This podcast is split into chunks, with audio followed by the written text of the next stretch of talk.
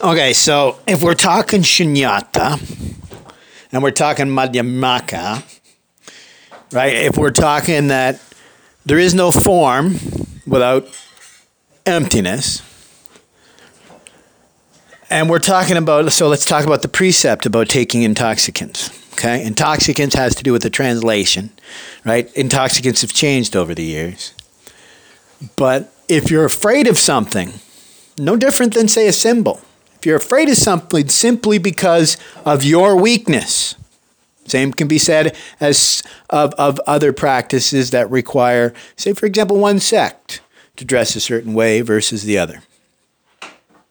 You're allowing a symbol or a belief, or in this case, a lack of faith in yourself, which kind of goes to the uh, opposite of what we're working towards here. It's this lack of faith in yourself. That's the reason why you require such uh, tight restraints, rules, practices, ceremony, um, uh, observances. Yeah.